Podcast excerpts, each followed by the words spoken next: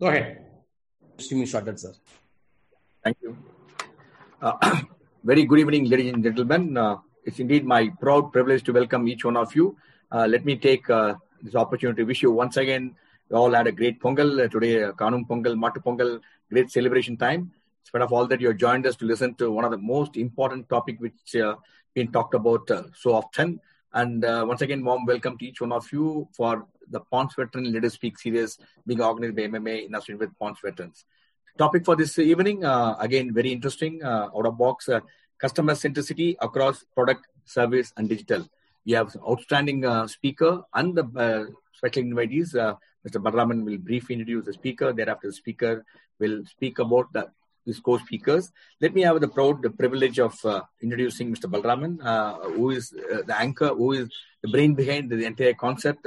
And especially when you choose uh, customer centricity across product and services, one thing that came to your mind is that is not to be approached as a concept, but as a mission. That is what is today's uh, world demand. And Mr. Balraman is MBA from IIM Ahmedabad, former MD of Ponds, uh, and the former export director of Hindustan Lever, and is also chairman of uh, former chairman of CAMS, uh, Footwear Design and Development Institute. Uh, currently is on the board of uh, Delphi TVS, Indian Nippon Electrical Limited, past president of MMA. Now over to you, Mr. Balraman, to introduce the distinguished uh, speaker for this evening and also introduce the concept, the subject of the theme being discussed this evening. Over to you, Mr. Balraman. Thank you, Vijay. Good evening, uh, ladies and gentlemen. This is the 27th uh, event in the uh, Ponds, Listen to the Ponds Veteran Series. And uh, we do have an outstanding veteran uh, of Ponds, uh, Vivek Mathur, a man from whom uh, I learned a lot of my marketing, along with his colleague Neeraj Chandra, who I'm sure is part of the audience today. The topic he has chosen, consumer centricity, uh, is uh, something that is very intriguing and uh, yeah, ever interesting. Uh, the thing ab- about consumer centricity is uh, it, it is not consumer as the king. It, it is not. It is not even that consumer is the queen, as we in Ponds India used to say, because uh, our target uh, consumer was always a woman. Actually, consumer is the very purpose of any business. Uh, it is the, the, the consumer is the reason the business comes into being, and consumer is the very reason that the business uh, grows, thrives. And it, uh, as the economists like to say, the, prof, the profit is a consumer surplus. When consumer has had uh, their desire fulfilled, and uh, when they reward the su- supplier, which is you and me uh, as marketing companies, uh, that is the profit. Uh, consumer centricity is uh, a, a topic that uh, keeps you ever curious, ever on your toes. You, you never master consumer centricity. You always attempt to keep the consumer at the center of everything you do. It is providing a positive experience to the consumer right from the time they hear of you, they know of you, to the time they uh, uh, buy, they evaluate you, they buy you, they use you, and they discard you and buy you again. Uh, this this is a very intriguing journey. Uh, people like uh, Vivek Mathur, Ram Iyer, and Sushant Dash are uh, have to be constantly like Sherlock Holmes, divining what is in the, in the consumer's mind and uh, uh, what will evolve tomorrow. It, it is like uh, you know, like, like a typical man, if I may say, it is like divining what is in a girl's mind before you court her, and as you propose to her, and as you get married to her, and as you live with her, all the time working out what what exactly does the lady mean when she says something, and what does she mean when she doesn't say something. So it's a very fascinating journey, consumer centricity it's uh, something that you never master, but you always, uh, uh, the, reason you don't master is the, the human being is never satisfied. You know, our, our scriptures, in Hindu scriptures say that, uh, uh, you know, human beings are never satisfied and they pose it as a problem. We in marketing see it as an opportunity, challenge. It makes life very interesting, intriguing, worthwhile for us to constantly be divining. divining. So, consumer centricity is a constantly evolving subject. And uh, how do you give the consumer a positive experience at all times in the, in the journey of marketing? And how do you do it in the rapidly changing times? How do you do it in the COVID times? How do you do it in the time of digital media?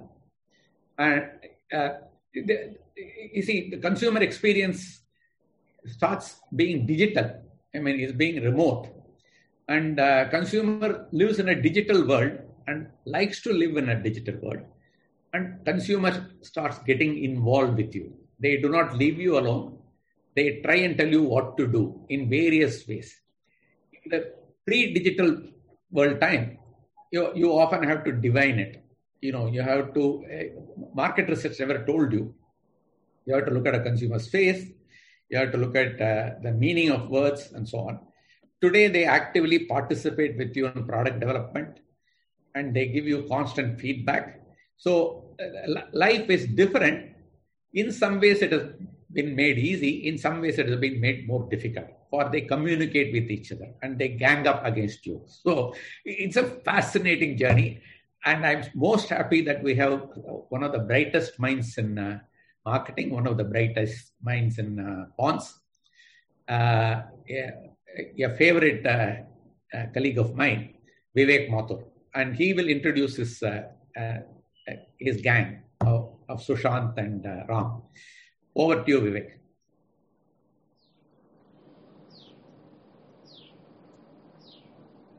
Thank you so much, Mr. Balraman. Uh, thank you also for covering the first 10 slides of my presentation. uh, uh, that's a big help. Uh, I am really happy to be here. Uh, this is a joint effort that three of us are going to do. So I have with me Sushant Dash, who's the president for Tata Global Beverages, India and Middle East. And uh, I have with me uh, Ram Iyer, who is uh, from a slightly different field. He is the director for e-commerce and digital for uh, Microsoft. Speaking from Seattle, it's 4.30 From Seattle, so it is now 4.30 a.m. for him. And uh, thank you, Ram, for uh, getting up so early in the morning and uh, and uh, joining us. But Ram has always been a very sporting guy, and uh, and he did promise. But just to make sure, I sent him a message about 15 minutes back, uh, like one of my earlier colleagues, he cut, he oversleep and we missed the presentation. so with that, without further ado. Uh, let me start the presentation.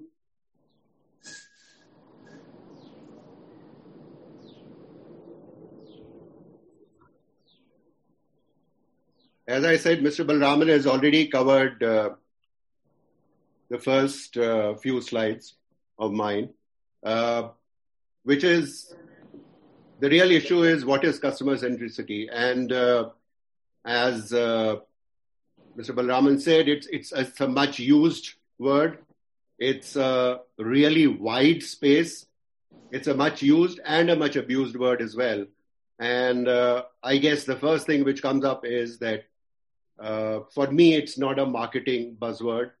It is something that uh, I have used all my life to drive uh, profit and growth.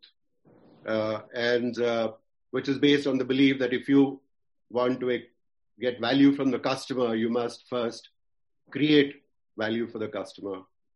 The other uh, sort of myth, and uh, I was making a presentation on cons- customer centricity to uh, to a team of uh, private equity leaders, and uh, and one of the questions which kept coming up is that which is more important, uh, customer centricity or focusing on the bottom line. And uh, my belief is that the two are actually inseparable. If you want to focus on the bottom line, then you do need customer at the center of whatever you're doing. Uh, customer centricity is a really vast area. And uh, so there is only so much that uh, we can cover today. Uh, so what we are going to cover in the context of the way that the consumer is changing, becoming uh, much more digital, the business context is uh, becoming much more uh, is evolving a lot in in this rather turbulent sort of an environment. Uh, what are some of the key things that we hold constant, and what is it that we need to change? And we are going to focus on just three parts today of customer centricity. The first one we're going to open with product innovation. The second area that we are going to cover is communication and engagement. How do you do that in today's uh, digital environment? And third, uh, when the customer is engaging with us in uh, they are engaging with us digitally, they are engaging with us on the ground, uh, and so on and so forth. How do you, and very often they don't have a chance to see the product before, uh, before they actually buy. So how do you sort of minimize friction and make that an omni-channel uh, journey for the customer, which is seamless? So those are broadly the three areas that we're going to focus on. Starting off with the, the first one, which is product-centric innovation. I'm going to first focus on something which is really buzzy these days, uh, which is open source innovation, also called user led innovation, and now increasingly being called crowdsourcing.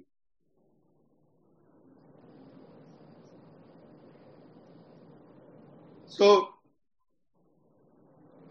one example that I recently came upon was that of the NASA solar panel.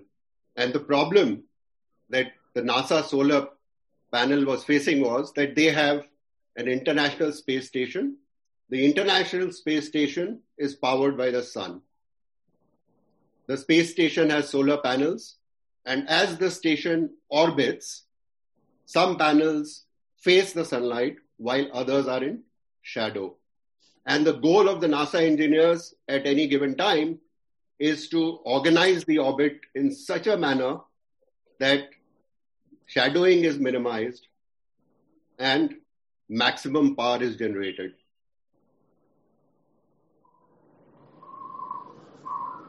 In 2013, NASA launched a public contest to solve this problem.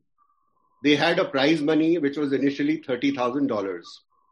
And basically what they want what they said is that they wanted to de- somebody to develop a complex algorithm which would position the solar panels on the uh, ISS in a manner that maximum power was generated even in the most difficult orbital conditions. I found this really strange because wouldn't one expect NASA to have the best engineers in the world, the hugest budgets in the world? And uh, indeed, when this uh, contest was launched, there was a fair bit of skepticism within NASA engineers as well as to whether this would yield any output at all. The amazing thing is uh, that by the time the contest finished, they had 459 competitors, 2,185 solutions, and the most amazing thing is that half the solutions performed as well or better than NASA's own solutions. And the total cost to NASA for this was an unbelievable $80,000. That's not even a blip on the NASA overall budget. And this included the $40,450, which was finally chased, paid out as a, as an award.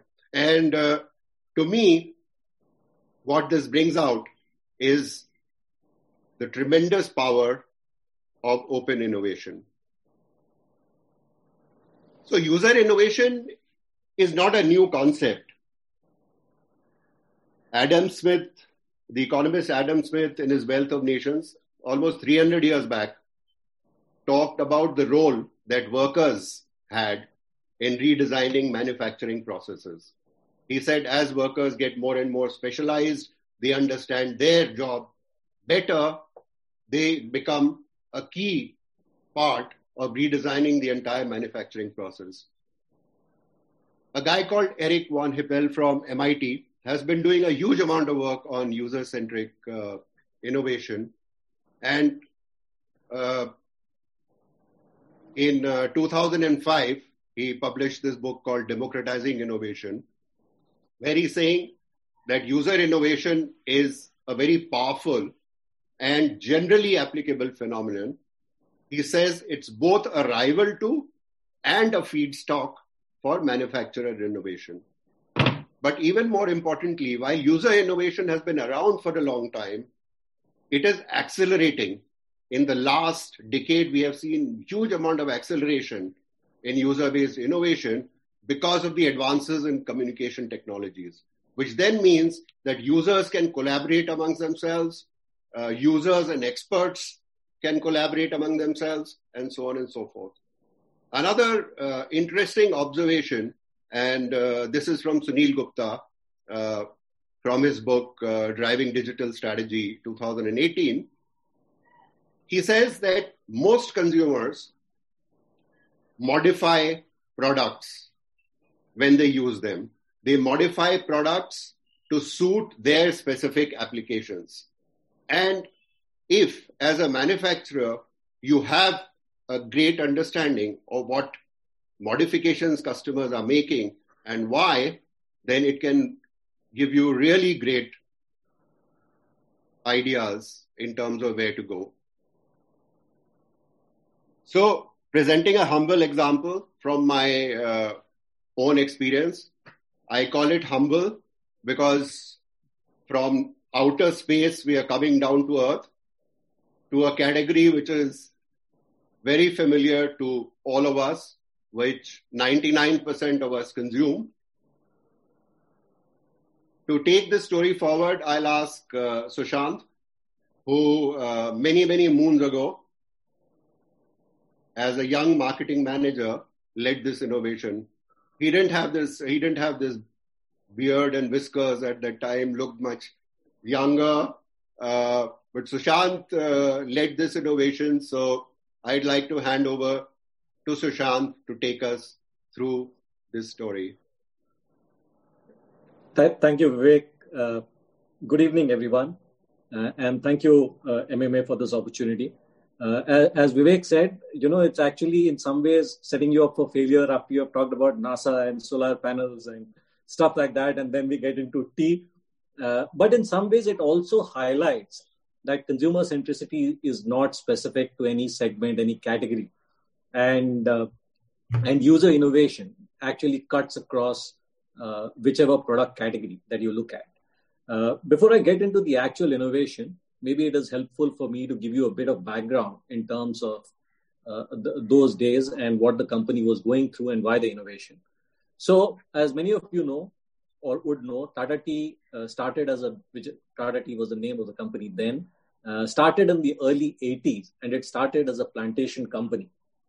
Uh, next, uh, Vivek. But the then management quickly realized that uh, the real money and in terms of uh, taking the business forward was not so much in the plantation business, but was in the brands and in the packaged part of the business. So they forward integrated and launched brands in 1985.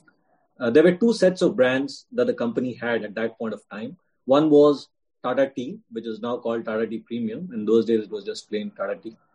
Uh, and that was, so as to say, the national brand uh, cutting across all geographies. And then we had specific brands in the south catering to the regional preferences. So Kanan Devan in Kerala, Chakra in Tamil Nadu and AP, and Gemini in what is now Telangana. So that was the portfolio of brands that the company launched. And uh, in terms of the launch of the Tata Tea brand, by itself was actually quite innovative. And in, in many ways, is a great story of consumer centricity, but that's another story by itself, and I will uh, keep it for another day. But in terms of developing certain core competencies, what Tata Tea stood for when it launched and what differentiated it was a first was in terms of the insight. Uh, Tata Tea very early realized that what one of the most important things the consumer wants is freshness in the tea, and that was something that the consumer was not getting at that point of time. So they set about solving for it, and that is how they created the competencies. So some of the competencies on which the brand grew, and in terms of what the brand stood for, one was plantation so- sourcing, uh, which was a big differentiator from the competition at that point of time, because uh, the Tata Tea brands uh, were from the own gardens. They were grown there and packed there. So the freshness story was amplified. Uh, the second point, which is not a very good thing to talk about now, given the environmental uh, I- issues, but in many ways, Tata Tea was one of the first brands which got into polypacks. And polypacks in those days was seen as a major innovation and was also seen as being a big differentiator to retain freshness as compared to the carton packs or the Sika packs, uh, which most of the FMCG companies had for the products. The third, obviously, was the Tata brand name, a strong brand. And because of the plantation background, a good understanding of blending teas and the consumer requirements for each of the regions. So these were the core competencies that the brand, that Tata Tea brand had. And from 85 to, let's say, the late 90s, this held the company in very good stead. And the company grew double digit, both in top line and bottom line, and took on competition quite robustly. However, by the late 90s or the, the turn of the century, a lot of this changed. And some of the factors which uh, resulted in this was A, there was a glut in the commodity market. Tea was available and available quite cheap because of uh, the Kenyan teas growing, Sri Lankan teas growing, and hence our export market nearly collapsed. Even within the domestic, because of uh, you know better crop production facilities and stuff like that, there was much larger uh, production. So a there was a glut uh, in terms of tea available. Poly was no more a differentiator. Anyone could pack poly, and everyone, in fact, did at the back of their houses. Uh, and it was a low cost. And the strong brands gave way actually to a proliferation of, uh, you know, merely local brands, as we call it. And every city had six, seven of these brands. So basically, strong brands in some ways gave way to high discounts, both the trade and the consumer led. And the brand name did not stand for much at that point of time. Uh, so obviously the company was on the defensive. Uh, this was also the time I think that some of us joined the company. Uh, early 2001 is when I joined. Uh, I think Vivek joined at a similar point of time. At that point of time, uh, while Vivek has gone and done many other things, I have continued in the company. Uh, but when we joined, I actually remember that was the first year, 2001, that the company actually, in terms of the branded growth, reported a decline. And that was the first time in 16 years that they had not grown double digit. And double digit, when I say they were growing at the in the 20s and 30s for nearly 15 years. So it was a huge shock to the system. Uh, obviously, uh, the company went into a defensive.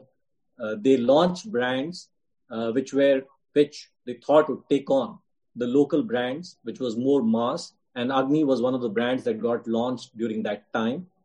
And this was not a problem that only was faced by Tata Tea. HUL, which was uh, the other competition at a national level, uh, faced the same issues with their brands in terms of Red Label, Taaza, and Taj Mahal. And uh, to counter the challenge of local brands, they launched A1.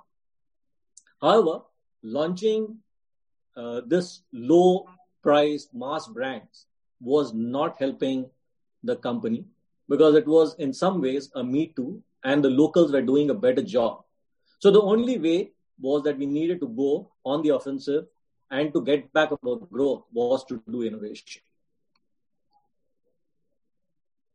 So the first thing that one did was actually do incremental innovation, which was to look at the current brand that we had, which was Tata Tea, and look at seeing as to how we could bring about changes, small changes, but significant from a consumer point of view in some ways.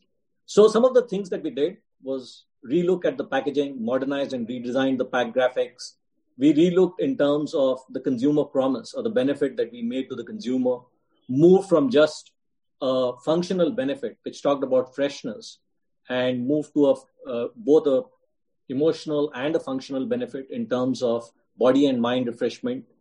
We put more money in terms of building equity. We got lucky. We actually uh, did, it was a new advertisement that we are looking at, and we wanted a tennis player. And we realized that there was this young player uh, who was cheaper than a model and could play better tennis. So we took her. And it so happened that a week after the ad got launched, she reached the quarterfinals and faced Serena Williams in Australian Open. So it gave us a lot of free publicity. But yes, we got Sania Mirza as a brand ambassador. Uh, so, so that helped. Uh, but this incremental innovation, uh, which in many ways is actually very important, and some many at times is something that we as marketers do not give much credit to or importance. But I think there's something that we as marketers need to do regularly, every two to three years, and ensure that things don't catch up with us. To become relevant, this is important. Uh, so we did incremental innovation, but incremental innovation has its limitations. It helped us to stabilize the business. It helped us to stop the decline that we were seeing. But to get back to the high growth rates that the company was used to, we needed something which was disruptive. The challenge is, as someone told us in the early days, you know, a black tea is a black tea. How much of innovation can you do in it at a point of time? The second thing that we also realize is tea is a habit. And, you know, it's like a newspaper. You are used to the typeface. Uh, so whichever newspaper you tend to read in the morning, you are loath to change it. Uh, so tea is something similar or coffee where you know people don't want to break habits it's a very habit driven category and hence one of the things that we realize is that post the launch of tata tea uh, which was in 85 so for 16 17 years there had been no product innovation or major innovation in the tea category. And overall maybe over since the early 30s when the category took off maybe there were two or three big innovations. So it was not a category which was known for innovation. And hence, that was one of the big challenges in terms of how to do a disruptive innovation. In terms of the idea, and I think uh, Vivek talked about Sunil Gupta's uh, uh, an excerpt from his book, which talked about you know the best way to actually understand the consumer in some ways is to see as to how the consumer is modifying the product, and that can give you great idea in terms of what you need to do for your next product innovation. I think this was a prime example of that when we were when we went to study the consumer and when we were looking in terms of what we could do we realized that one of the prevalent habits in households mainly in the north and east was that consumers were mixing two kinds of tea one which is the assam tea and the other which is the darjeeling or, or as the consumer calls it ctc and long leaf and the reason they did that was the consumer belief was that the Assam or the ctc eh, as, as for the consumer parlance, gives you uh, the body, the strength, uh, the taste. But the long leaf or the Darjeeling gives you the aroma and the flavor. And hence, a lot of them bought both and mixed it in different ratios of 70, 30, 80, 20, 90, 10, and stuff like that uh, to get a blend in some ways that they thought was uh, best for them. And that is what gave us the idea in terms of our disruptive innovation uh, to take it forward. So that is where the idea came from. But I think the the beauty in some ways and the use of uh, the consumer and maybe this was one of the first times that would have been was that we use the consumer to way we did it was we actually did it in a couple of centers, but we started off in Delhi and we used a method uh, called as sequential recycling. And what we did was we took various components of Assam, of Darjeeling. We went to the housewives, invited the housewives, which was a relevant target group. We actually set up kitchens for them the way they would, including providing them with exactly the same utensils, the milk, sugar, water, uh, all of which uh, you need to ensure is the same as what they would normally use. And we asked them to make and taste the different teas. And we continued basis on the modification. Let's say we made a blend and they said, no, this one, the strength is lower, or this one, the flavor is less, or this one, the color release is low. This one, I'm not getting the aroma.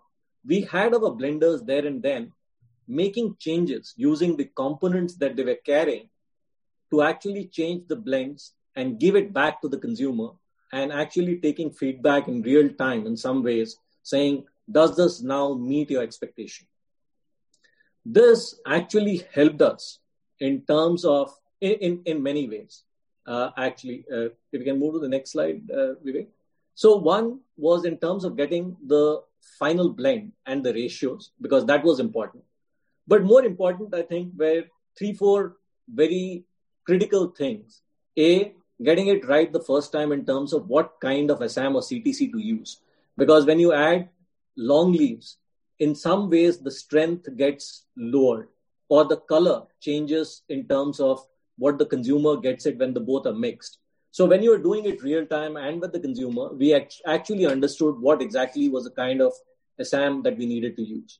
Two, we realized that the long leaf uh, is what is important for the long leaf is not just the aroma or uh, or uh, the flavor that comes through, but the visual clue was equally important. And one of the things that we did because of the user-led innovation was actually not just have long leaves, but have long leaves which were golden or green, greenish in terms of the variety that we used. So when you opened the pack, you immediately realized that this tea was very different from all teas that you have used in the past. And when you saw and talked about the aroma and the long leaf, people immediately took cue that this different looking leaves actually was because of these long leaves. And that actually helped the product a lot. A, lot. So that is what we launched a premium blend with the strength of Assam CTC and flavor and aroma of Darjeeling Orthodox, completely developed by the consumer I think this was the first launch that the company was doing in 15 to 16 years. We did a lot of other smaller things in terms of the packaging, in terms of the pack graphics. Uh, the communication in those days, uh, again, was very, very, very different. Uh, usually, the communication for tea till that point of time was uh, two kinds, depending on which school you belong to, whether it was the HUL school or the Tata Tea school. Uh, if you were the HUL school, it was a family, it was uh, housewife making tea and giving everyone in a social setting. If you were the Tata school of uh, ad making, then it was in the gardens, uh, single girl drinking tea, dancing. But for the first time, we changed the category cues, and mainly we'll, we will play the ad. Game शुरू करो यार अच्छा Hindi film style style Munna Bhai MBBS interval चाय हो जाए aunty मैं P के आया हूँ अरे ट्राई कर लो नई चाय है टाटा टी गोल्ड दानों के साथ साथ पत्तियाँ भी हैं नहीं आंटी थैंक्स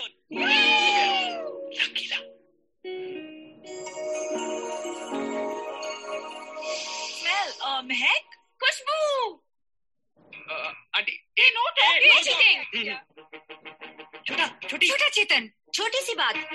हम्म नाइस टी माँ मदर इंडिया। जय संतोषिमा गोलमाल। प्यासा मैं हूँ ना। Tata tea gold. ना कहोगे तो पछताओगे। देवदास गेम शुरू So yeah, as I said, uh, we we actually ensured uh, different cues. The other thing actually on the communication, and I know that the next section Vivek will talk about it, but one of the cues that we also got because we did the innovation through the users and the consumers was, you know, how to treat aroma. Many a times, and we started off with the premise that uh, the 15% long leaf and aroma is what will attract the consumers.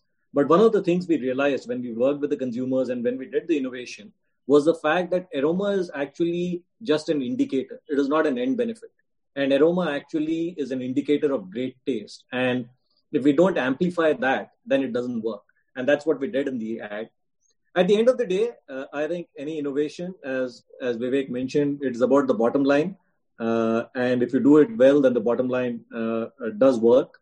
Uh, so the sales, we did 3x of the target. I remember we launched it uh, October 2013. Uh, we were out of tea, I think, by Feb, March, and it's actually off season, so you don't get teas. Uh, so people were scrambling. It was a good problem to have. Uh, we managed to do a pricing which was 15% premium and managed a gross margin which was 30% higher. this brand has grown, gone, gone from strength to strength, and today is one of the largest brands in our portfolio. Uh, it, it's uh, it's a huge brand, upward of 500 crores. Uh, it also was, I think, uh, the starting in some ways of creating a larger portfolio of uh, using innovation in some ways uh, as a way to conduct business within the company. and I think it showed results over a period of time. and I, I think in 2007, we became volume leaders, uh, overtaking HUL, and in 2011, 2012, uh, Uh, we became uh, value leaders in some ways, uh, value leaders in terms of Nielsen. Uh, so yes, I think there's a clear case of as to how innovation helps, how user innovation is a great tool. I will now hand it over to Vivek to take you through the learnings and the lessons. Thank yeah. you. Thank you. Thank you so much. If you have questions, keep sending them. We will answer them at the end of the presentation. Yeah.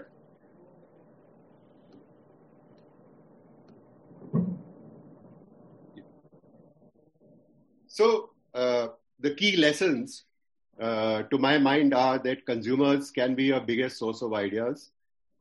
Get a really deep understanding of how consumers use your products, modify your products. The more you involve customers in the development process, the greater the chances of commercial success. As product life cycles are getting shorter and development resources scarce, internal innovation is clearly not going to be enough. User led innovation, open innovation is increasingly going to be critical to support growth expectations. And I'd like to point out that user led innovation, crowdsourcing, and so on is not the sole preserve of digital platforms. It has yielded powerful results across a wide range of categories, whether you take clothing, autos, home products, and B2B industries in as wide as oil refining, uh, software, chemicals. And uh, I'm sure that for most of the attendees, I would, uh, I would say that it does apply to your industry. You've got to figure out how do you really leverage this information? How do you leverage crowdsourcing? How do you leverage open innovation? Uh, before I end the section on uh, uh, innovation, there's just one other thing which I wanted to talk about, which is innovation by rapid experimentation.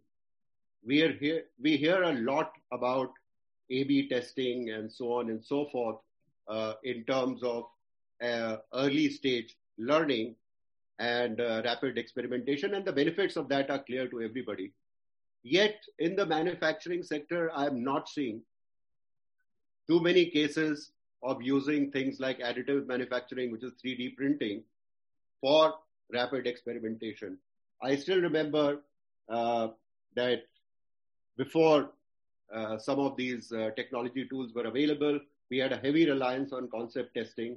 At best, we could consumer check a few options. By the time we got the results for that, we were already more or less committed to the solution. Today, marketers have the opportunity of actually using technology for doing rapid experimentation and uh, and thereby really cutting down both cost and making innovation much more real. So that was it on innovation. Moving on to consumer centricity in communication and engagement. Uh, this is a topic which is close to many people's hearts, that is much discussed. Mr. Balaraman was telling me about, uh, about how the attention span of the customer is reducing. We need to do shorter ads, more frequent ads, and so on and so forth. The reality is that what ads say and what consumers hear is quite different. and boring traditional advertising largely is getting ignored by customers. Uh, there is a lot of uh, talk about digital marketing and how it is measurable. However, the fact is that the click through rate of ads still remain less than 1%. So the key question which arises is how can businesses reach out to this skip ad generation? Clearly, brand push is moving to consumer pull.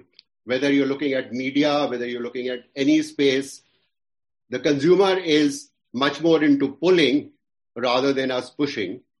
And the consumer is going to pull only what they find involving, exciting, informative.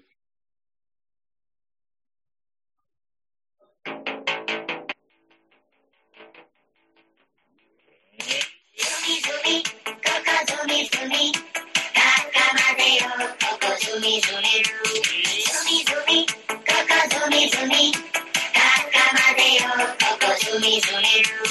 Forty yo yo ma, while I can pull good cards, you are chicken pow, teeny ya ya zoomy fish that bow. Forty yo yo ma, while I can pull good cards, you pow, teeny ya ya zoomy fish that.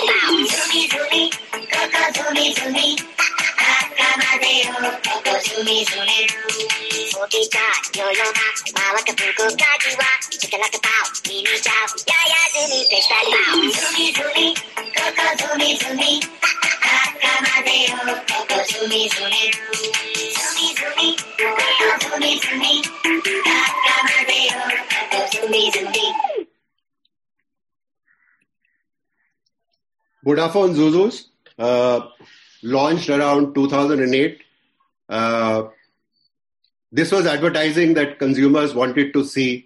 again and again.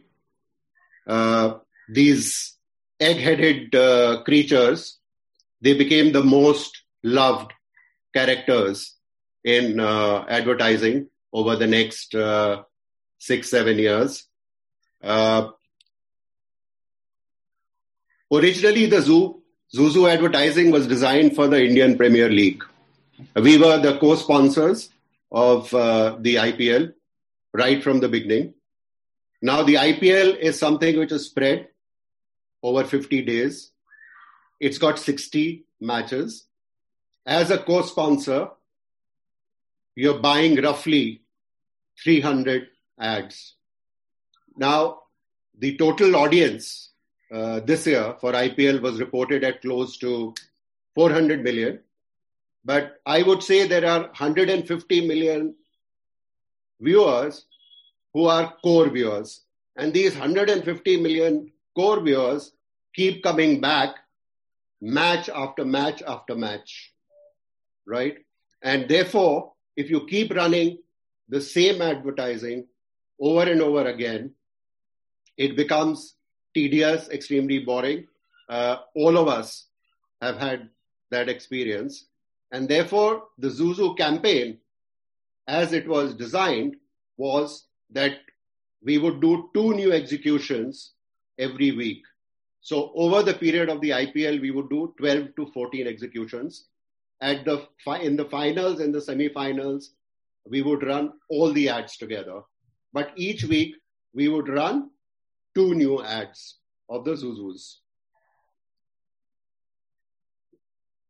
Zuzus became iconic, they became viral. We were able to leverage them across all channels. We had 20, 20 million followers on Facebook. This is a record of sorts.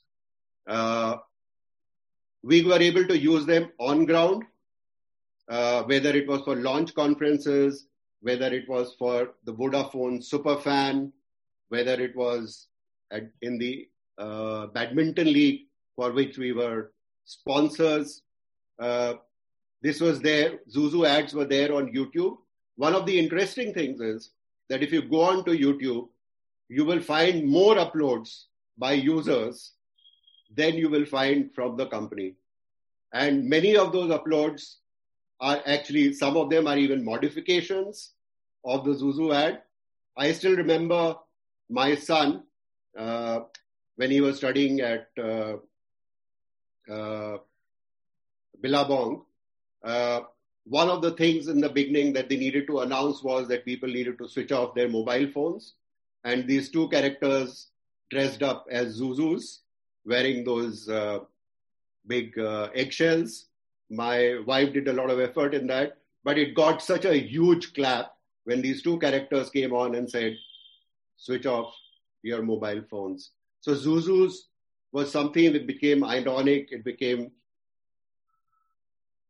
viral.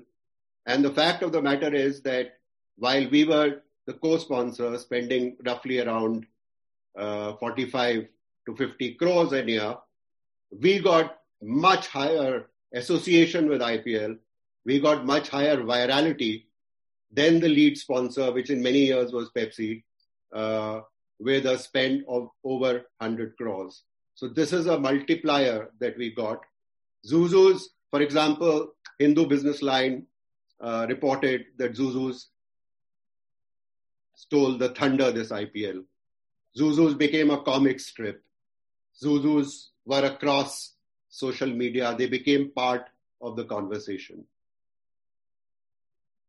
And therefore, one of the things, one of my first contentions is that if you want to break through the clutter, if you want to break through into the to the skip ad generation, you need to do advertising uh, which really breaks through. A couple of other viral campaigns.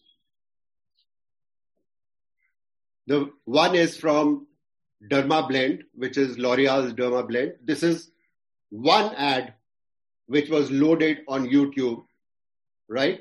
With just the cost of making the ad, it has got 25 million views on YouTube. Blendtec is another company uh, which ran a really wacky campaign, which basically involved whether their blender could actually blend crazy things like furniture, phones, and so on and so forth. For Blendtec, which is a wacky brand, this is the CEO of Blendtec, by the way, who's uh, doing this demo. Uh, it's easier to understand that. Uh, the fact is, to go viral, you have to do something unusual. You have to go out on a limb. You have to take a risk. And for a, I, what really surprises me is that for a conservative brand like L'Oreal, in a category which is steeped in classical advertising, I'm really impressed the, by this leap of faith. Sometimes the risk is in the mind of the marketer because the reality is that if the ad doesn't take off and doesn't become viral, then in any case it has no negative impact. So to that extent, sometimes we overrate the uh, risk. Product demos. Home Depot has collected over 4 million views on how to videos. Uh, this is providing useful information. That's another way of cutting through to this generation. Creating communities and advocacy. Uh, this is a chalk paint brand by Annie Sloan. Uh, this is about furniture distressing. So this is my personal example. I needed to put this in. I have there are much bigger examples like Houzz.com and so on and so forth. But this is one small manufacturer of paint who's created a huge community uh, around furniture distressing and gets multipliers, which is people working with her paints, then coming out on Pinterest and so on, doing their own postings. What happens if uh, you have a slightly uh, boring product like a soap? It's very difficult to get people to come and uh, you know form a community around soap. So sometimes what you can do is what Dove has done here, which is they have this real beauty campaign which goes beyond product and category and actually started a conversation on how women and society view beauty. It seems relative, it seems that anybody can do this, but it, that's not really true. The caveat is that it has to be real, it has to be consistent, and it has to be true to your brand if you want to create a community. And it, and it takes a huge amount of time. Today, we can look back at Dove's success and say that look, this is how they do it. Uh, there are ample examples of other people who've tried it and failed. Pepsi, for example, had a refresh project in 2010 where the whole idea was uh, that they put up $20 million for people who would submit ideas for social good. A lot of the ideas for social good which came in had nothing to do with Pepsi. Some, which were about reducing obesity and so on, were actually in conflict with the product that Pepsi was selling. So finally, that venture came to nothing. So uh, it is very critical here that you be consistent with your brand if you want to do this, you be real, and then you work at it over a period of time. Moments based marketing is another big thing which is coming up, uh, and a big. So, this is an example of Red Roof Inn. So, what uh, Red Roof Inn basically does is uh, a lot of their hotels are next to airports. So what they do is they track flight cancellations. And whenever a flight gets cancelled, the first instinct of the customer, I mean, first the customer gets very irritated, this, that, there's a little scuffle which breaks out. And then the customer says, shit, what am I going to do for the night? And that's when they get the message from, uh, from Red Roof Inn. They are using geo targeting plus the information that they are picking up on flight cancellations, plus consumer insights. And they've actually been able to drive up traffic by 70%. So this is moment based marketing. It can be done through geo targeting. It can also be done through digital tracking of people's searches and so on and so forth. But the whole idea is, uh, for example, uh, there is data which suggests that if somebody wants to buy a car, uh, they are most active in their search three months prior to the purchase. So the whole idea is that can you target the customer at the moment that it is most relevant? In a sense, with digital, sometimes you get the feeling that advertising is collapsing into its own most basic, right? The reality is that on mobile phones, which is how majority of Indians are interacting with uh, the internet, 92% time is spent on apps. What are the options to advertise on apps? The first is banner ads. Now, banner ads take us right back 50 years in terms of the nature of the co- communication. Furthermore, what happens? If you're playing Candy Crush, in my case, uh, Scrabble, uh, and you're playing Scrabble, suddenly an ad will come up for a motorcycle.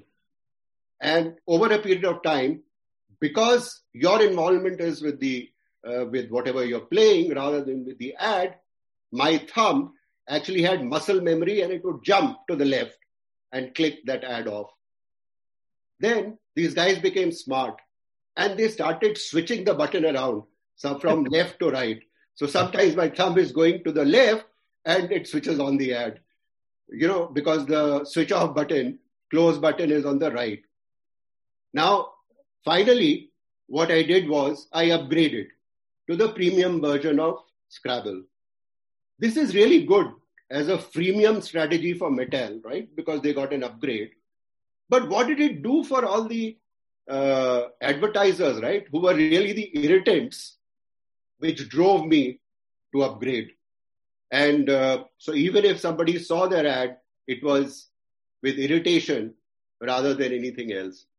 In terms of pre roll ads, uh, 90% people actually uh, shut the ad. And amongst the balance who watch it, uh, they watch it with low level of interest.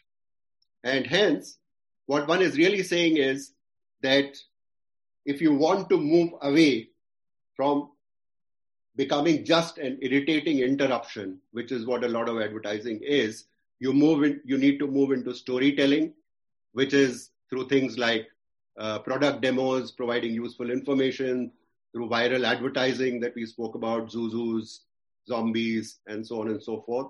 And then if you can move into actual story making, which is as Dove has done by broadening their message, creating communities as Annie Sloan has done or Houzz.com, and move into contextual marketing, which is moments based marketing, where you're actually targeting people at the moment when they are looking for that information, is what will uh, move this whole thing forward. And those would be my recommendations for communicating in the digital age. The next thing uh, we would like to talk about is another uh, thing which is very central to a lot of discussions these days, which is that the customer in his buying journey is jumping across from channel to channel, across digital channels, also interacting with physical channels, and so on and so forth. So, how do we reimagine our marketing for this omni channel experience? How do we make it seamless, or if not seamless, how do we minimize friction? And I'd like to hand over to Ram to take us through that. Ram, over to you. Uh, thank you, Vivek. I think I need to stop share. Yeah. And hopefully you can see my screen. Yeah. Yes, Mr. Ram. Yes. Awesome. Thank you.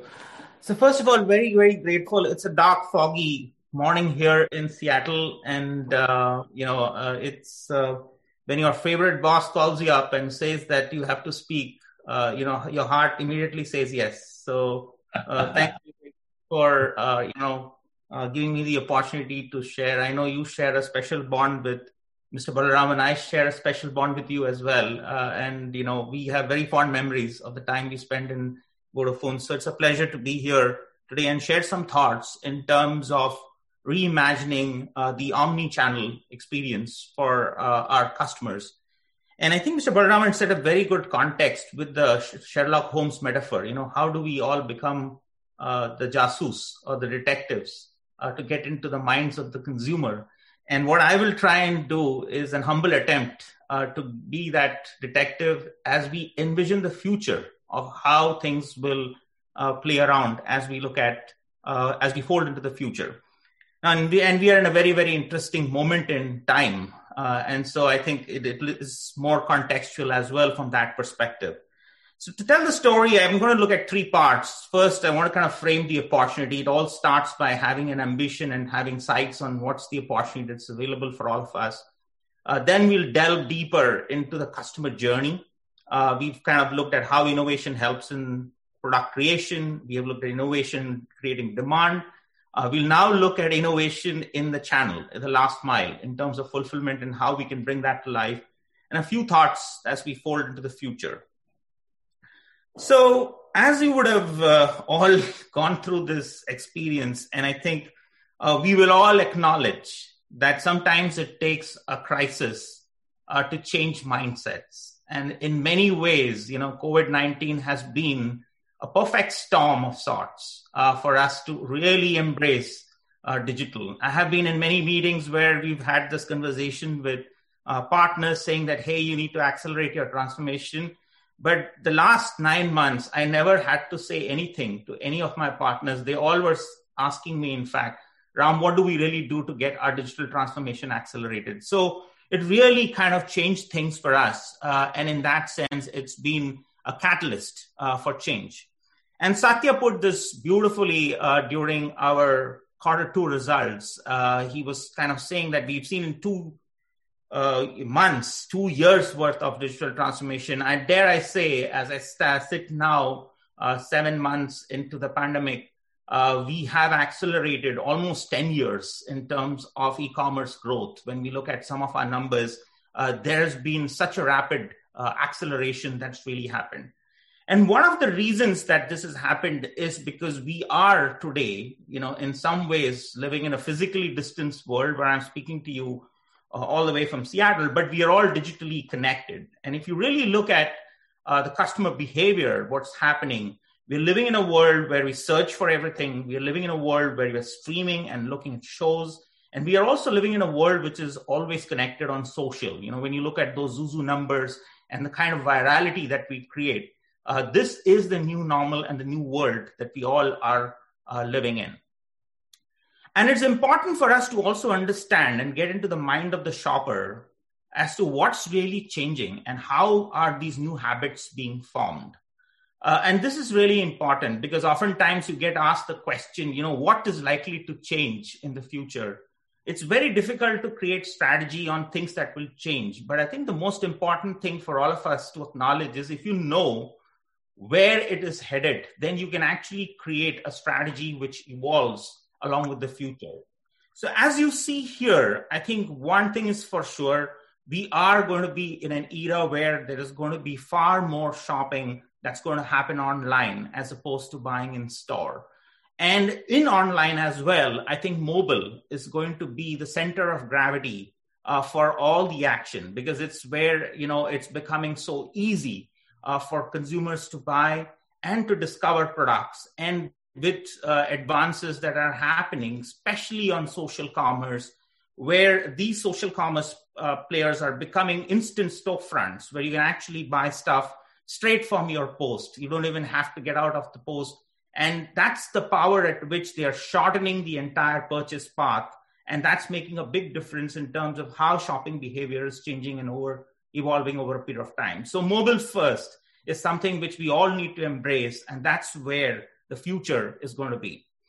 Now, from an India perspective, when you look at it, it's very, very interesting. You know, we will have over 100 million digital buyers uh, just in the next four years. So it's a huge, huge opportunity and it's an imperative. You know you can choose to say that you know you don't want to get uh, into this opportunity. But quite honestly we really don't have a choice in india. We have to kind of make sure that we embrace this opportunity and uh, take full advantage of what is in front of us. In that sense uh, necessity is the mother of invent- invention or innovation. So we really have to kind of make sure that given that opportunity we all need to innovate and we've looked at this in the past. You know, the old customer models have always been about mass production and mass communication. And the new models are completely changing. Today, if you really ask me, what is the channel?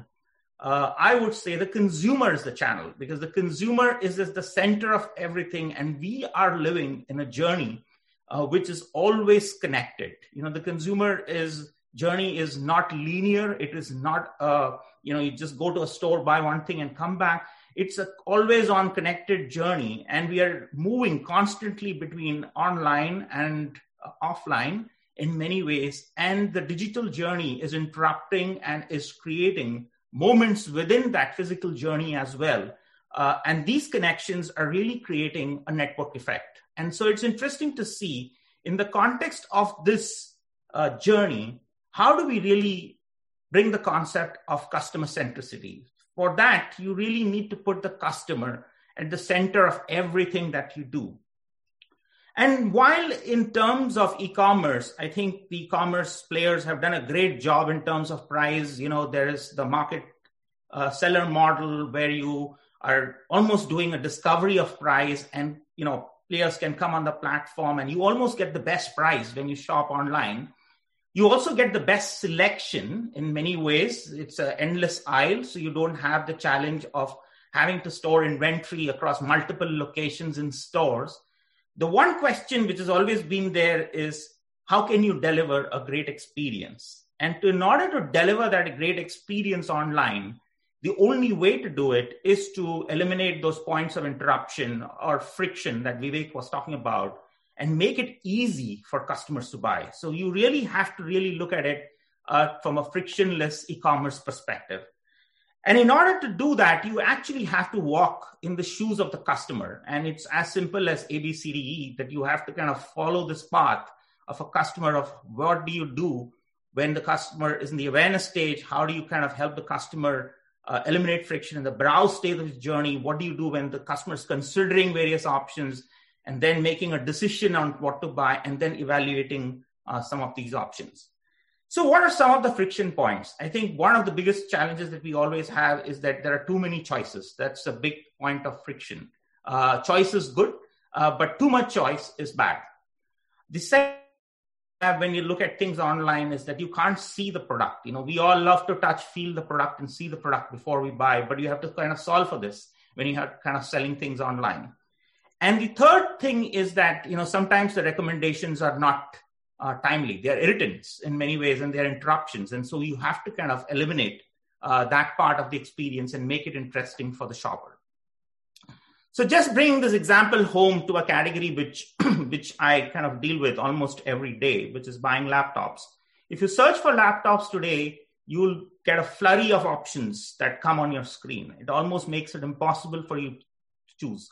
One consumer in a focus group actually told me buying a PC is more complicated than buying a car. You know, it's it's as complex as that. So how do you solve this problem? And in, in my mind, it, it's all about using technology to make it useful uh, for customers. So today with the power of AI, you can actually ask customers very simple, easy to answer questions, and you can train the machine learning models to learn based on customer behavior to make sure that we are able to offer consumer choices based on the responses that they provide. It's quite similar to what would happen within the store. The only advantage here is that you're doing it at scale and you can do it with a tremendous amount of consistency. And machines in today's uh, day and age learn faster than humans uh, in, in, in many ways. And therefore, using the power of conversational AI and giving this intuitive experience to customers to helping them choose this PC which is best suited to their needs is one way to solve that issue of choice paralysis, which is very real. The second challenge that we have is how do you solve for customers who can't see the product before you buy? And one of the advances that we see today with uh, mobile is the power of augmented reality. Today, all phones come equipped with the power of AR. And so you can actually see the physical product almost within your homes and it, it's a near physical experience. You can actually see your furniture. In this case, I'm talking about an Xbox console, and you can actually see the full product, and you can really get a very immersive story of all the features of the product, including all the ports. And you know, this is how you could actually captivate uh, the interest of the shopper and get them to get that near physical experience within the four walls of the home. The other interesting thing to look at is also what do you do if shoppers cannot go to the store? And this is where you know necessity became uh, the mo- mother of invention or innovation. Uh, in many ways, if if people cannot come to the store, you bring the store to their homes. And we all use video calls and you know the ability to communicate between us as friends. But you could actually take the same concept and extend it to a store environment where you could have a retail associate talk to you while you're shopping right at that moment to you uh, and have that one-on-one consultation to not only help you find the best pc which is best suited to your needs but also help you complete the transaction uh, and get the buying purchase done. So it's almost bringing that in real life situation which you have to a url experience which you have online and making that uh, real physical experience come to life. Finally i think there is another area which i think this is a moment which all of us have experienced you know that you're in the middle of the journey but you get a very irrelevant offer something which you're not even you know interested in. And what this does is actually suppresses the buying emotion of the customer. And so it's really critical for us to make sure that when we are introducing recommendations or completing uh, in this case the purchase of an xbox console uh, with a game uh, so that you can actually enjoy the full power of the console. It has to be done at the right moment uh, in the customer journey. And the right moment here is when you're adding the products to the cart. It's that moment in the journey that you really need to talk about the game that needs to be added to the console and not before you actually bought the console so it's it's critical and also be intelligent about what is the complementary product that you can provide and use the power of ai to really understand what are the recommendations that could be provided to the shopper. So, all this put together fundamentally is also transforming marketing. So, if you look at the world of marketing we used to live in earlier, it is to be a broadcast mode where you used to kind of you know use conventional uh, methods of marketing, whereas marketing now has evolved into a more network funnel approach where it's totally driven by consumers and consumers are really at the heart of marketing. They are the network and they fuel this entire flywheel in many ways. And in many ways this flywheel is also not linear. As we see it it's a, a constant flywheel uh, which happens uh, which drives the entire engine so with that i'd like to leave some thoughts about the future. And one of my favorite authors is arundhati roy. And you know uh, arundhati roy in her book uh, recently said the pandemic is a portal. And the portal is a beautiful metaphor. In many ways it's a gateway. It takes you from one world to another. And we all have a choice you know in terms of you know taking all the baggage of the past uh, or we can kind of really look at uh, reimagining the future and for all of us i think you know i i think all of us have gone through the entire phase of the pandemic. We've gone through a phase where we have responded. Uh, some of us have recovered very well. But one thing is for sure that we all need to acknowledge that business will not be as usual. Uh, there are a few things which we want to carry into the future, uh, but fundamentally, we all need to reimagine uh, what uh, the business would be, what the customer journey would be, and how we would align ourselves to the future of the shopper. Before I kind of sign off, uh, I want to kind of summarize the key takeaways. We saw that customer behaviors are constantly changing. In, and we have seen in the pandemic, uh, two out of three shoppers have really embraced a new way of buying and have been forced to do that. And almost 60% of them are going to continue with that uh, mode of buying based on the insights that we have. So, in order to meet uh, this changing shopper need, it's important that we meet the customers where they are in the journey and deliver that frictionless experience and together, along with our partners, we really need to reimagine that connected customer experience, which is really going to make a difference.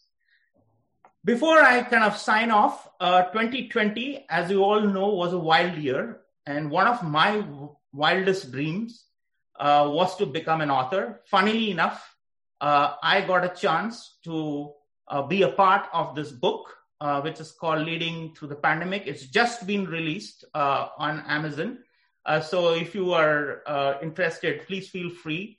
You can scan the QR code. It will give you a link to Amazon.com. Otherwise, I will put the link in the chat as well.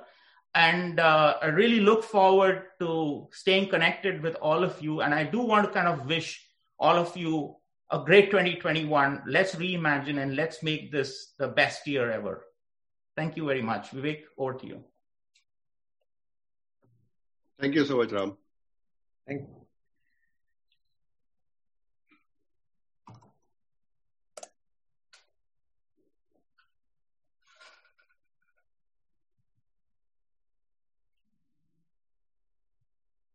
So uh, that sort of uh, brings me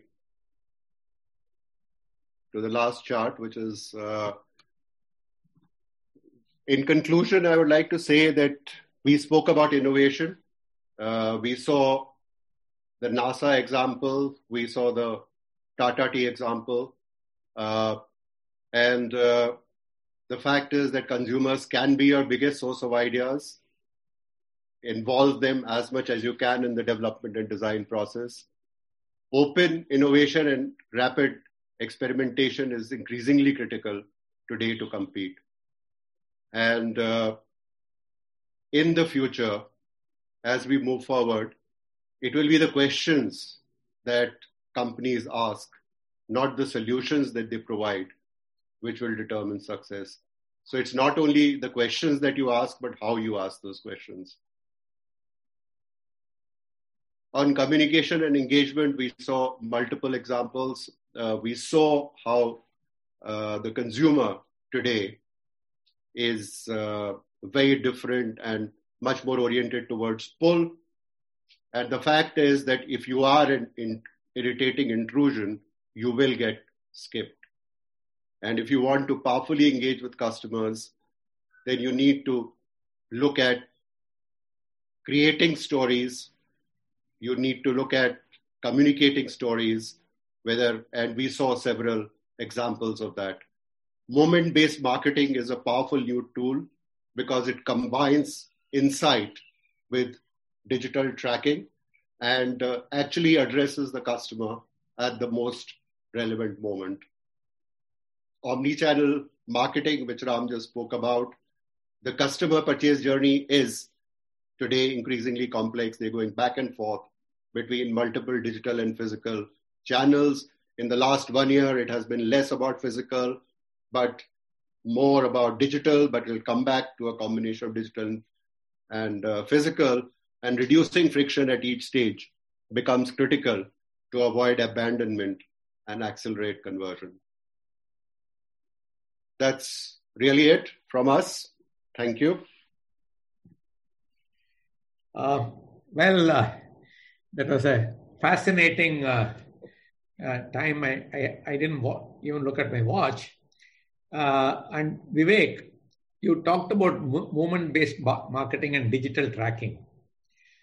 Actually, movement based marketing, uh, you know, I when I saw the Red Roof Inn, I suddenly remembered that some 25 years ago when I was flying from Chicago to Grand Rapids, Michigan. My Delta Air flight uh, went around. Uh, I mean, it took off from Chicago. It went around three times. Uh, you know, it couldn't because of very heavy winds. It couldn't land in Grand Rapids. Mm-hmm.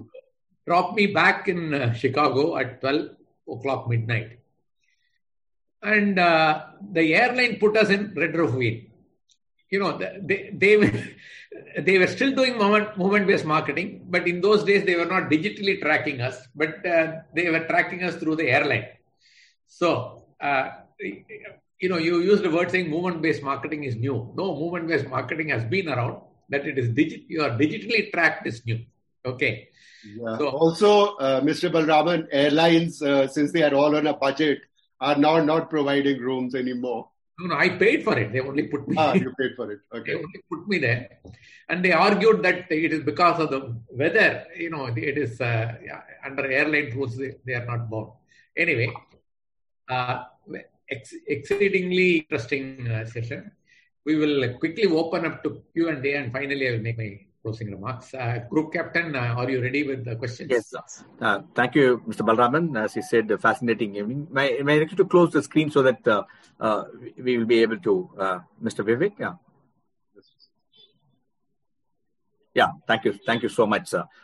we have, I'm really glad to share with you, we have over 1,350 viewers watching this program live on our all our social media portals, live MMA, webcast, YouTube, Facebook, Twitter, and also our own radio and Zoom. And which shows countries, which countries, uh, Vijay? Uh, sir, country wise, I not take the feedback. I'll give you a short while from now. So I take the total feedback. Uh, it's from all over the world and uh, more so from India. So I'll get back to you on that. We have got a number of questions uh, from uh, various uh, channels of uh, social media portals. Let me take the first one, what has come from the, the chat box. And I also request the viewers, if you have any question, please uh, put your question in the chat box. Uh, the speakers are related to respond to your question. Here's a question from Mr. Krishna uh, is any examples on how do you influence a customer to ask for a product in B2B business where the selling cycle is through another business or OEM, but the end customer has an important role to play, but you do not sell to him directly. So your views, please. Any one of you can take this question. Mr. Krishna is from uh, Senior Director Marketing from Danfoss.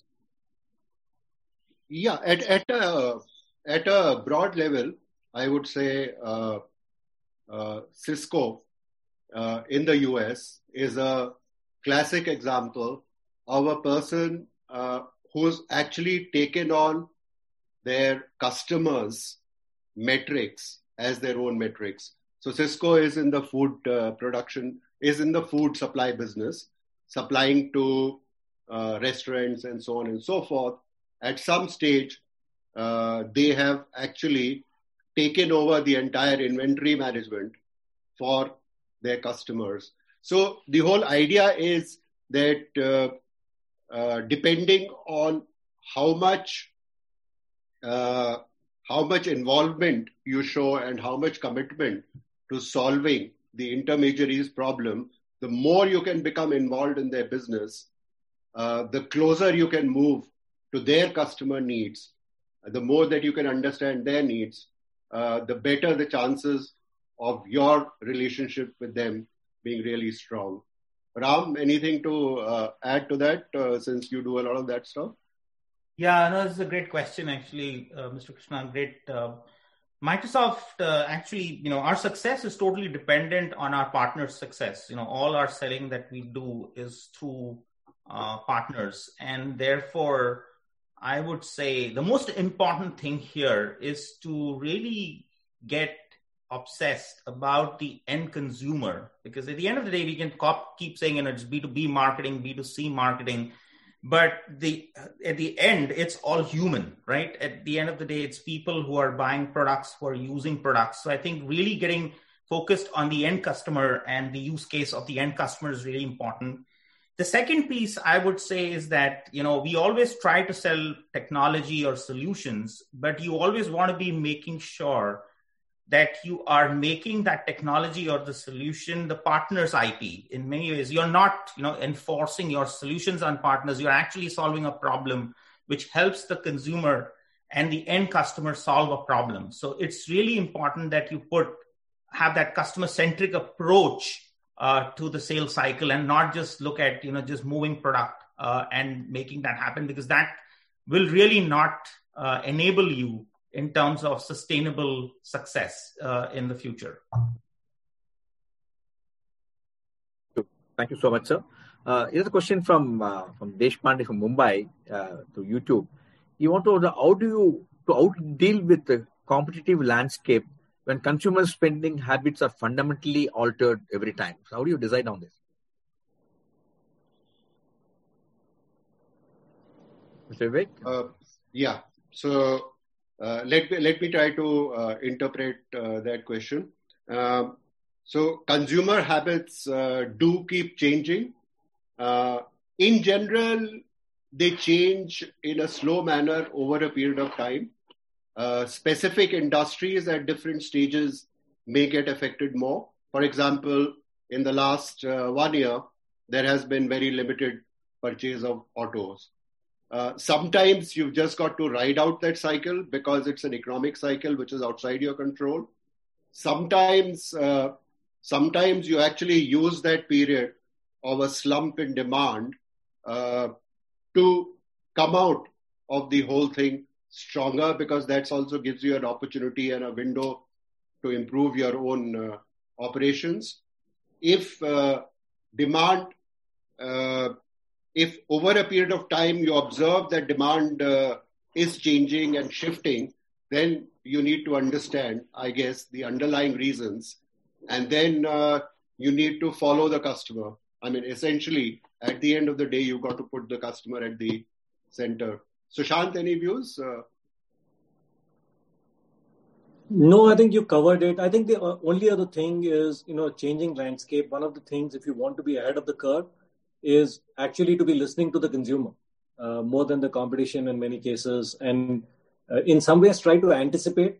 While obviously there are macro conditions like let's say now where things change suddenly and you are not in control, but sometimes if you are you're listening to the consumer closely, you will find the issues that are cropping up and the reasons uh, you can foresee the reasons as to why demand uh, could be slumping in the future, and you could start correcting for that.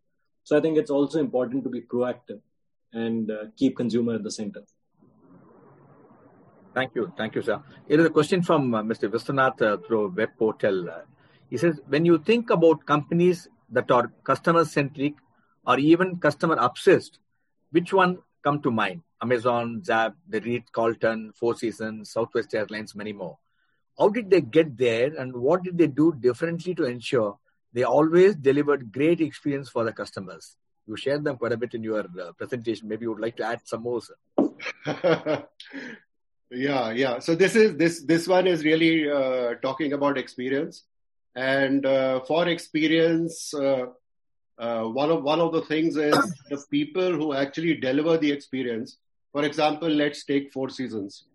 Uh, the people who actually deliver the experience are not the CEO, the general manager, and so on and so forth.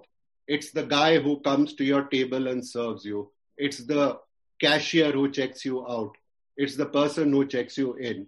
Now, the question is that these are also the people who are youngest in the organization. They are the lowest paid in the organization. So, how do you motivate them? And motivating them has two or three aspects. The first is cultural, and culture comes from the top. And uh, uh, there is uh, actually a very interesting piece that uh, somebody has done on Four Seasons and how Four Seasons actually empowers uh, their frontline so that instead of asking them tough questions, what they're doing is constantly encouraging them and asking them what they need to do their work better. So that is a cultural factor. What are the questions you're asking your frontline? The second factor is how are you incentivizing your people? Uh, are you incentivizing them on the right kind of metrics, the right kind of behaviors? Uh, so it's a question of culture, it's a question of identifying the right metrics, and it's a question of creating the right kind of incentives uh, if you want to do it over a period of time. And also measurement from the customer's point of view. So various tools are available. Uh, there is NPS, but even more powerful than that, and this is Ram's favorite, is transactional NPS. And transactional NPS actually measures uh, how each interaction happens between the front line and the customer, and in a sense, can be a really powerful tool for creating peer pressure uh, for performance. So it becomes a team activity for providing superior service. So we got number of uh, questions more. Maybe I'll take two last questions. Uh, squeeze in next uh, two three minutes. What's available, sir? Uh, it is a question again from the YouTube viewer uh, Ganeshan. He wants to know how do brands promote a product or service in the midst of COVID-19 crisis uh, in a way that resonates with the consumers? What can my company and my brand do to add value to customers' lives during this time? You also talked about push and pull, sir. Something relevant to this. Uh, how do the companies Yeah, manage? It, it's actually a very good question. I think uh, uh, Ram has been working quite closely on this. I get Sushant as well. Uh, any of you guys would like to go? Ram?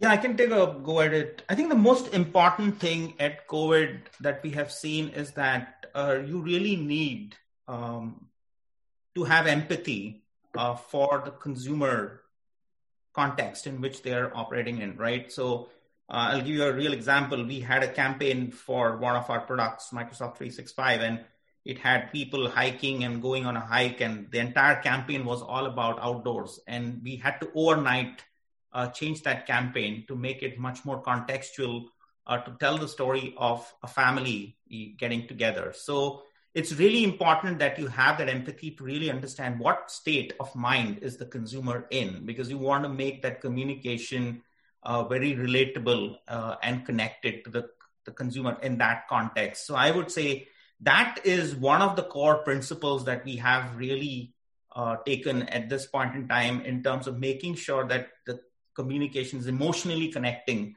uh, to the customer as much as we are com- communicating the rational benefits of the product. Sushant? Yeah, I, I agree. I think empathy is uh, the most critical uh, in terms of this uh, during these times. That that's the learning that even we had. Uh, the other thing is not to take advantage of the situation. You know, you could have uh, certain product categories. I, I, think that's a complete no-no. you can actually put the consumer completely off if they feel that you are trying to take advantage of the situation. That's the last thing that they want.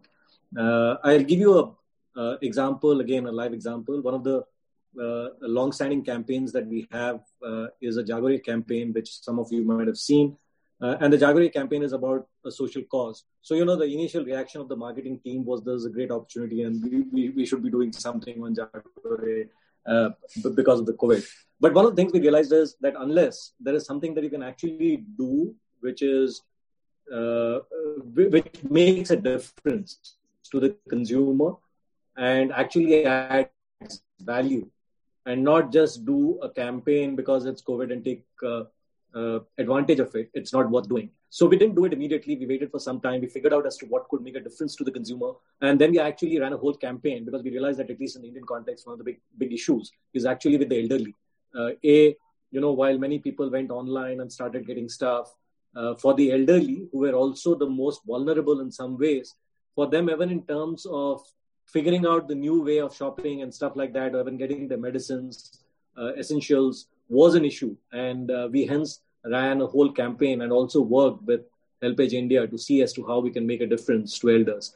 And once you do that, and once you show empathy, and uh, you are not just being seen as taking advantage, I think that works very well. Yeah, one, uh, one, yeah, one example, uh, one uh, great example in this is that Airbnb has That's actually right. used this period to strengthen themselves and strengthen their bond, both with the renters as well as their customers. For example, any bookings made prior to March, full refunds were given, no questions asked, right, to customers. Now, obviously, this put a lot of pressure on uh, the actual people who were renting, and Airbnb actually set aside $250 million to support those households. So they obviously, in a crisis where their businesses virtually collapsed, they take $250 million out. And you can imagine that when they come out of COVID, uh, the kind of relationships that they have would have would be so much stronger, and the goodwill that they have built would be huge. True, sir. I think airlines were totally contrary to what uh, Airbnb did, and the so one one last question for the evening, sir, is uh, from an MBA student uh, through the webinar. Is what do you want to know? Many companies have a different practice in place for defining and delivering greater consumer experiences, like voice of the consumer programs, co-creation, journey mapping, etc. But the question is, do they really make a difference? Is this impacting the loyalty of your customer? And does this make you stand out from your competitors? Do they truly being an outside approach and make staff members think and act differently because you have to bring your people also in sync with what you are trying to do it from bringing outsiders to decide on what you want to do on your future. You really discussed this in uh, detail in your presentation. Maybe would like to add uh, something more to this. Yeah, I think uh, I think I was right in the middle of this uh, for uh, uh, for three years in when was it? I think it was around uh, 2014 that Vittorio Colao, who was uh, the CEO of Vodafone, decided that he wanted to become number one in NPS in all markets. NPS is Net Promoter Score. Uh, at that stage, uh, I think we were number one in 11 out of 23 markets. By the time the project ended, uh, two or three years later, uh, we had moved that number of 11 up to around 17, 18, uh, which was through a structured program in terms of identifying what is it that the customer really values, then breaking down that down into segments, and as the and I think it's a very good question. Then saying that how do I form teams? How do I proliferate that? And it's an entire uh, I have a whole deck on execution uh, and how do you execute uh, service across the organization. Uh, it is complex, but if you do it well, uh, you can have success. It is defining metrics at different levels, digging deeper and deeper into asking what, how, asking the how question again and again till you find the solution. So both vertically as well as horizontally, uh, how do you get an integrated approach? The larger the organization, the more complex the execution. Thank you. Thank you so much, uh, Mr. Vivek, Ram, and Sushant uh, for so patiently responding to all the questions uh, from our participants. Uh, now I, uh, I, request Mr. Balaraman for his concluding remarks and also on behalf of Mr. Balaraman before handover, as a part of our appreciation, uh, taking time uh, off it to this evening, we normally present uh, a memento to all the participants, all the speakers. Uh, in token of your appreciation, we present a mask on your behalf to needy people. Though vaccine has been launched today in Chennai, but it's very only uh, very, very small, insignificant portion only has come. I think we need to continue this even after post-vaccine. That's what. So we continue to do this, and thank you so much uh, for accepting our uh, initiative to offer a mask on your behalf. Now over to you, Mr. Balaraman, uh, for your closing remarks. Mr. Balaraman. Well, uh, what a fascinating session going back to Uh, very many years to Tata Tea uh, and uh, coming all, all the way to Microsoft today. if I don't know what your response will be if I were to ask you what will be consumer centricity in the next two decades, next decade and the decade after. If you have to look forward, would it be consumer centricity or consumer dominant marketing or consumer driven marketing? Uh, I do not know what you will say, but uh, I'm looking forward to another session with you. And I, I want to say, Sushant, that was a very intriguing example of Tata Tea and uh, made me want to have one even as we are talking. you did an outstanding job. Thank you. And uh, again, you. Uh, you. know, I, I, I, didn't imagine that uh, Vivek would uh, bring Seattle and to India and to the region from Malaysia going all the way to Middle East and Europe and Eastern most of United States. But uh, again, thank, thank you, Ram, uh, for an outstanding job. And Vivek, uh, you you not only dreamed of the idea, you conceptualized the idea, you curated it so beautifully. Thank you. I look forward to listening to all of you on what will be consumer dominant marketing and consumer driven marketing. Looking forward, looking ahead for the next two decades. Thank you very much. Thank you, thank you sir. Thank you. Thank you. And, uh, thank, I just want to remind the viewers uh, the next Ponds Veterans event is on the 25th of uh, this month. Again, a very interesting event. Uh, the fitness habits of successful uh, CEOs. Uh, the lead is being led by Professor Gautam Ahuja, University of Cornell University, USA. We have two outstanding panelists, Nand, Nand Kishore, former Vice President, Head of Asia, Africa, Nestle, and uh, Lakshmi Narayan Pandit, founder, chief executive of Pinnacle Leadership and Consulting. Please do join us. It's happening on 25th evening, same time, 6 o'clock. Another uh, uh, weekend, uh, Saturday, Night Fever. Uh, thank you so much, a large number of viewers. You are coming a big number.